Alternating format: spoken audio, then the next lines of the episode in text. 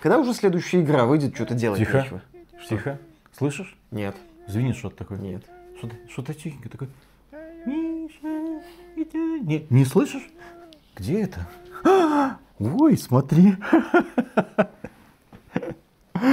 Ой, смотри, ты смотри.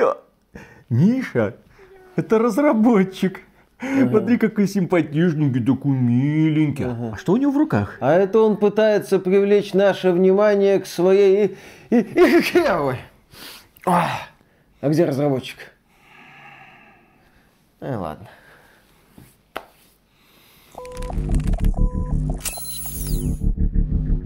Приветствуем вас, дорогие друзья. Большое спасибо, что подключились.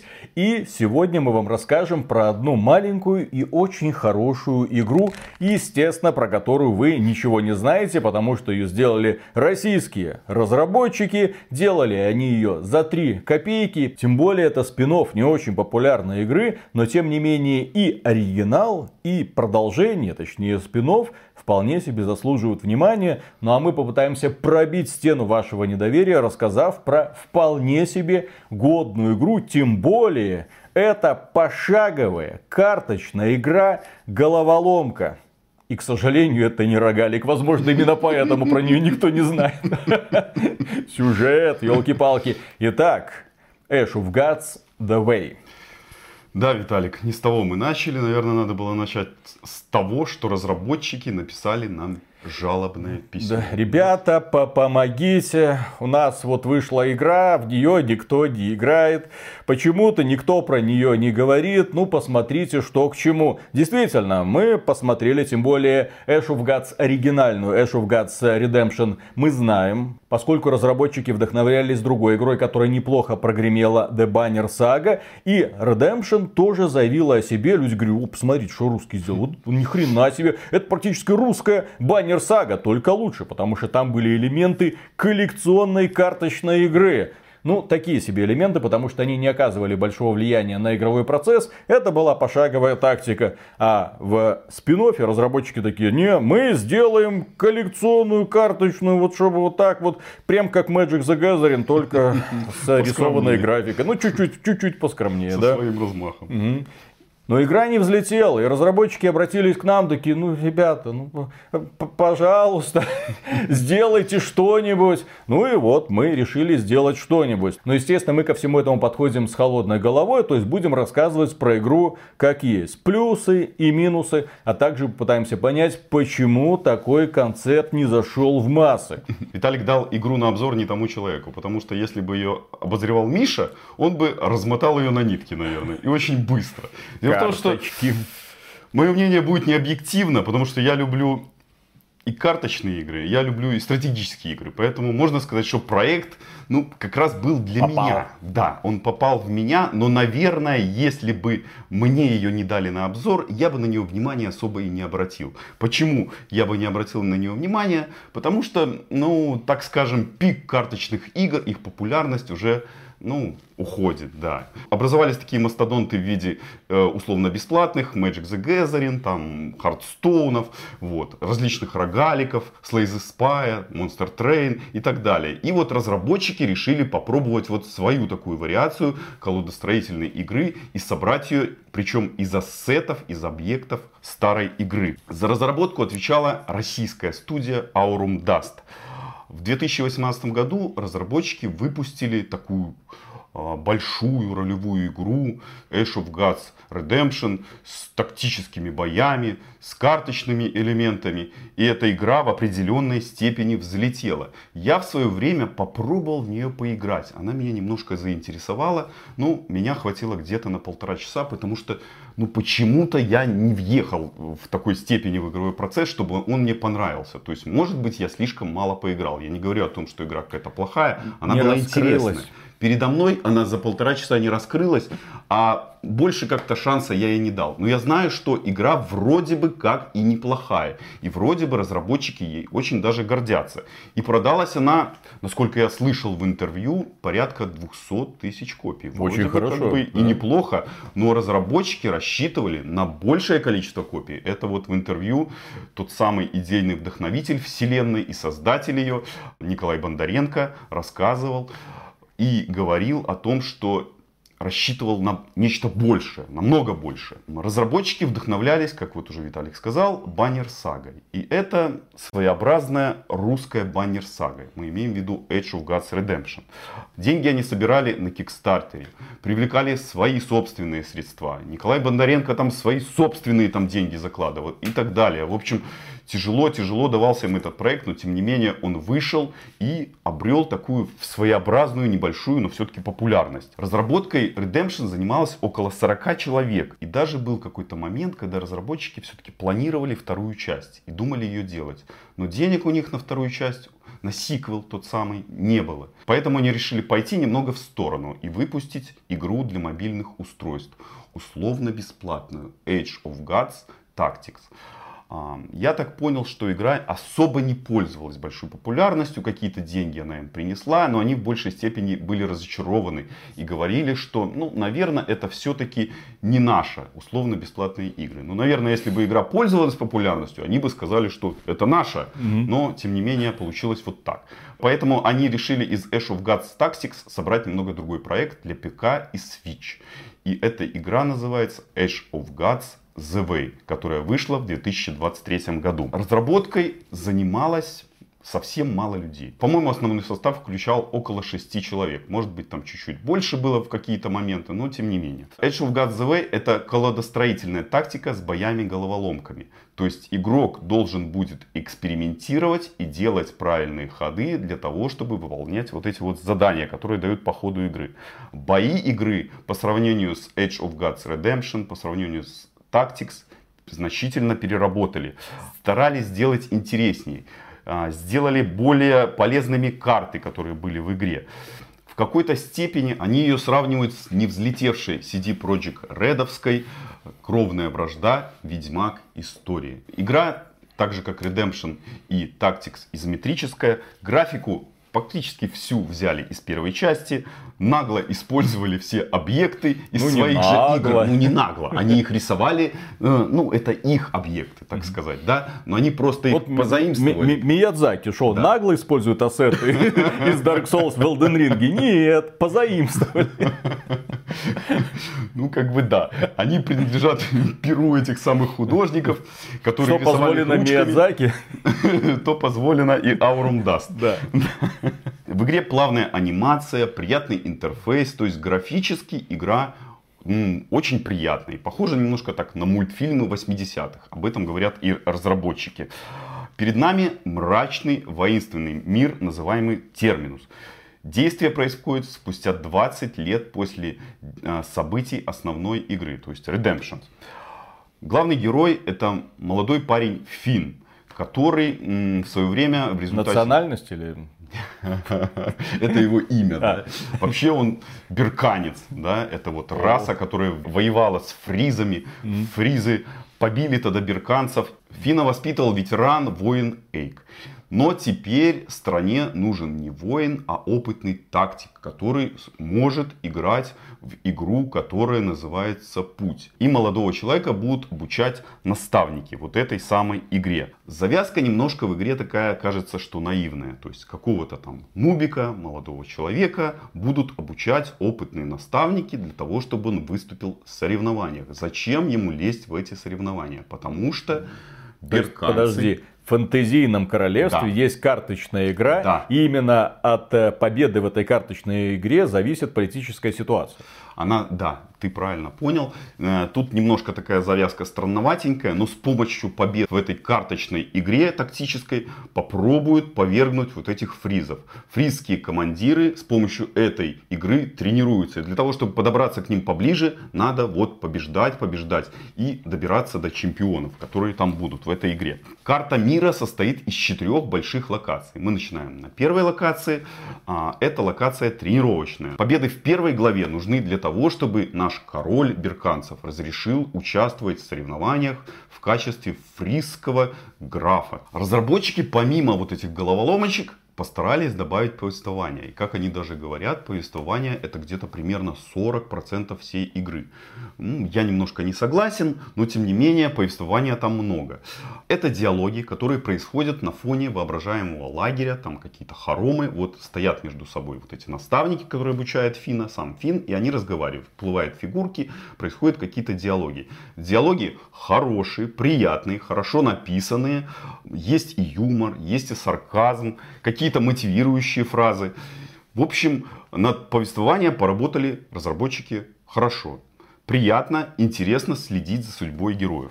Сцены повествования не просто связывают головоломки, но ты еще в какой-то степени проникаешься судьбой героев. То есть тебе интересно, что будет дальше. Причем разработчики, так же как и в Edge of Gods Redemption, сделали систему моральных выборов. Но она здесь, в этой игре, даже еще более проработана. В игре где-то порядка 30 с чем-то концовок, а, да, состоящих там из небольших, может быть, но роликов. Тем не менее, очень много выборов в игре будет и много вариантов развития событий. Это одна из фишек игры, которая будет стимулировать к переигрыванию. Может быть, вы и не будете этого делать, но вы будете знать, что концовки у многих игроков будут отличаться. А моральные дилеммы это что, например?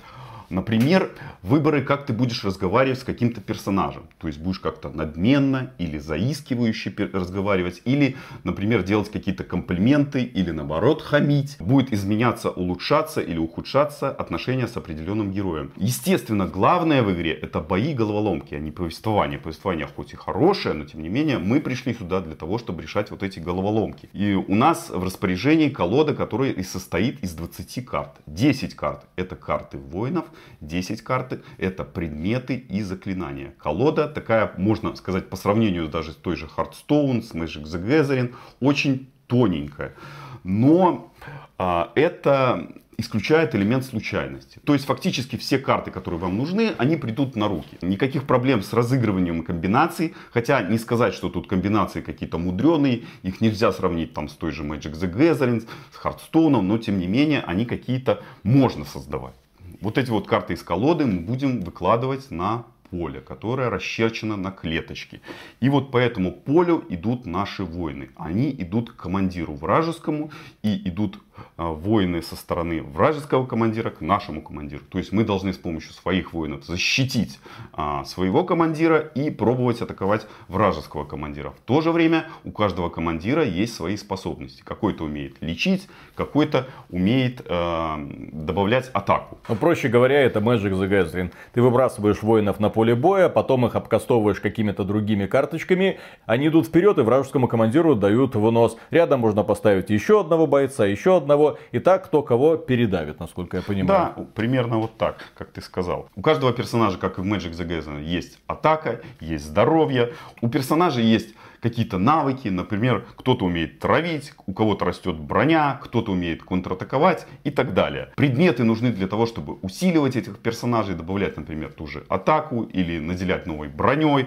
А, заклинания делают всякую грязь на поле, например, ударяют вражеского командира или какого-то воина. И вот эти вот турниры регионов, в которых мы будем принимать участие, это будут такие битвы с условиями и битвы с адъютантами. И вот после того, как все вот эти вот головоломки мы решим, мы можем добраться до главного, до чемпиона. За победы мы будем получать новые карты, золото и очки фракции.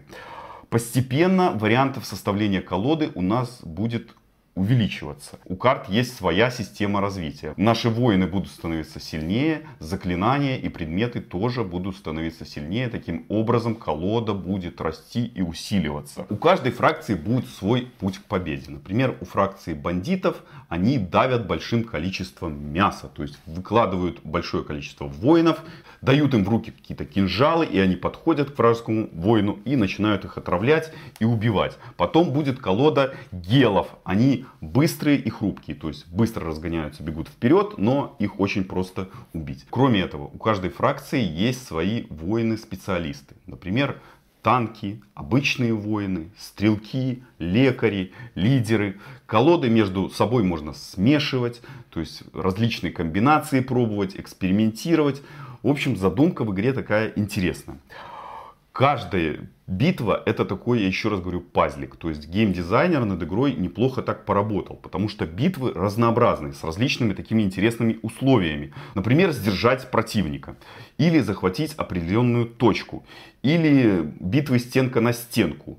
Дуэли. Так же, как и в любой практически карточной игре, сначала может быть сложновато въехать. Потому что пока вы изучите эти карты, пока вы изучите свойства этих персонажей, может быть немножко сложно.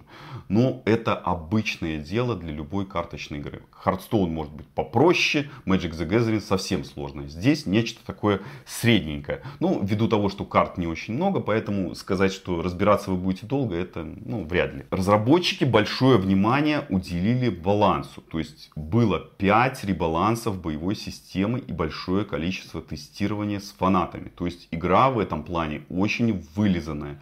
А, я бы сказал, что она, конечно, сложненькая, но в то же время дружелюбная по отношению к игроку. Есть различные альтернативы развития событий. То есть, например, не можете вы победить какого-то адъютанта. Можно его подкупить, дать ему денежек, и вы пропустите этот бой. Потом, например, вы не можете победить какого-то чемпиона. Бывают очень сложные чемпионы, у меня были затыки на чемпионов. И тебе игра после нескольких проигрышей, ну не нескольких, там определенное количество проигрышей, предлагает альтернативное развитие событий с этим чемпионом. То есть драться с ним не надо, можно сделать что-то другое, более интересное. Прохождение игры занимает порядка где-то ну, 20 часов, но в игре есть еще и endgame контент. Разработчики в конце июля выпустили такой большой-большой патч, где добавили еще одну фракцию, новый режим игры. В общем, сделали endgame контент. В общем, помимо этих 20 часов, о которых я говорю, можно еще играть, играть и играть. Но, к сожалению, в игре нет мультиплеера. Это строго одиночная игра. Может быть, к счастью, меня, например, уже утомляют вот эти многопользовательские коллекционные карточные игры. Ну, в основном-то они условно бесплатные, но тем не менее денег из тебя сосут просто в полной программе. А когда ты включаешь игру типа Slay the Spy или Monster Train, ну вот, ты понимаешь, все, ты спокойненько проходишь, никуда не торопишься, сегодня отложил, через полгода вернулся, ничего не упустил, возможно, разработчики еще какое-то обновление принесли. Но эта игра, к сожалению, не карточный рогалик, это сюжетно-повествовательное приключение. Ну вот давайте делать, попробуем какие-то выводы, потому что вот то, о чем ты говоришь, это могла быть просто дополнительная опция, не обязательная. То есть кто-то хочет поиграть в мультиплеер, а кто-то не хочет. Ввиду mm-hmm. этого игра очень нишевая, далеко не самого популярного бренда, известного ну, ограниченному количеству лиц. То есть людей, которые а, следили за франшизой, знают ее немножко. Age of Gods Redemption. Тем более фанаты, которые играли в Age of Gods Redemption, не все захотят играть вот именно в такую игру. Потому что это не сиквел, это не продолжение, это небольшая ролевая игра. Это что-то другое. Разработчики позаимствовали у себя же вот эти вот ассеты. И эти ассеты в основной игре были какими-то серьезными персонажами. А здесь они просто болванчики на поле боя. Я понимаю, что разработчики хотели малыми усилиями создать еще одну игру. И это, в принципе, нормально. Но они рассчитывали на какое-то странное количество проданных копий. Потому что игра действительно такая небольшая и нишевая. Хотя и на разработку, как они говорят, потрачено где-то было ну, где-то полтора года. Примерно такое же количество времени они потратили и на разработку Redemption. Конечно, коллектив был разный, там больше, здесь меньше. Но я бы сказал, что это такой подарок любителям игр со сбором колод и тактических задачек. Таких людей эта игра привлечет. Тем, кто играл в Redemption, можете попробовать поиграть в The Way. Боевая система вас приятно удивит. Тем, кто пробовал игру на старте немножко, думал, понравилось, не понравилось, попробуйте поиграть в нее сейчас. После большого вот этого дополнения а, игра немножко так изменилась. Среди минусов мне не понравилось отсутствие опции с видом сверху. Мне бы такая опция иногда очень помогла. Иногда на поле боя образуется такая конкретная серьезная каша, когда ты не видишь, кто за кем стоит, и расположение фигурок хотелось бы видеть вот как в шахматах, с видом сверху. Этой опции здесь нет, к сожалению, и это иногда мешает. А, я бы хотел еще видеть в игре от российской студии перевод на русский язык в плане озвучки. То есть а. озвучка на английском здесь есть, а на русском ее здесь нет. Я понимаю, что, ну, дорого, наверное. Ну, можно было хотя бы как-то своим коллективом озвучить, еще что-то. Не обязательно нанимать какого-то профессионала. Может быть, вот Виталик мне говорил, Дима, ну это фигня, наверное, это не обязательно. Но я считаю, что как бы, ну, может быть какое-то уважение к своей аудитории. Вы же пишете нам, просите, расскажите вот об игре, о нашей игре. А озвучки на русском там нет. Вот мы и говорим, что озвучки здесь нет. Не, ну здесь можно понять и простить, особенно да. учитывая, что создавалась эта игра коллективом из нескольких человек. После выпуска Redemption студия разработчика немного подужалась. Естественно, и финансов было не так много, а озвучка стоит все-таки дороговато. А там много, кстати, озвученного текста? Ну, достаточно. Много, да? да? Много, много. Ну, не знаю, я как-то вот российским студиям не очень хочу это прощать, тем более, что все-таки они ориентируются и на российскую аудиторию. Рекомендовать эту игру, не рекомендовать, я не хочу особо как бы говорить о том, что это какая-то офигенная классная игра. Это приятная нишевая игра с решением вот таких тактических задачек. Она далеко не для всех. Вот если то, что мы вам сказали, или вы хотите а, поддержать российского разработчика, ну, вы можете ее купить. Игра не дешевая, стоит она 880 рублей. Это ну, вам не русы против ящеров за 35 рублей. Да, поэтому, ну, заинтересовало, можете Блин, попробовать. Ты прикинь, вот как собрался коллектив энтузиастов и на основании интернет-мема сделал игру. Пожалуйста, великолепные продажи. Там в русском стиме одни из лучших показателей. Выходит игра, карточная игра головоломка, приятная графика. А кому это надо? Неинтересно. Неинтересно, там что-то думать надо, а в пень лучше. Лучше пойду ящеров мочить. Славянские зажим яйцами. Здесь, наверное, можно было бы посоветовать разработчикам делать вселенную, наверное, чуть более отмороженную. Мало ли, а вдруг тоже придется по душе.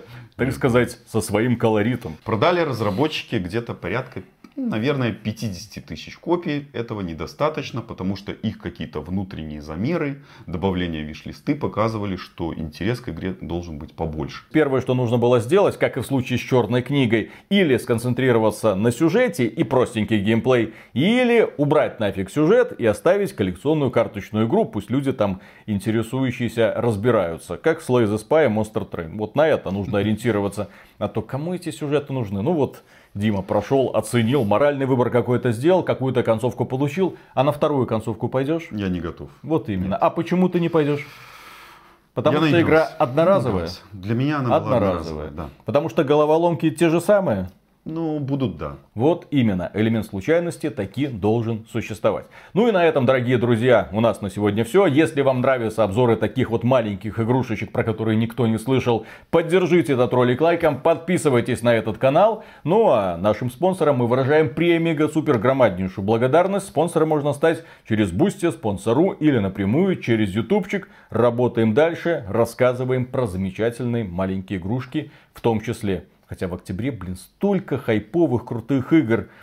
А Дима такой, нет, я буду играть только в маленькие инди-продуктики с кривой графикой и унылым геймплеем. Да, это для меня.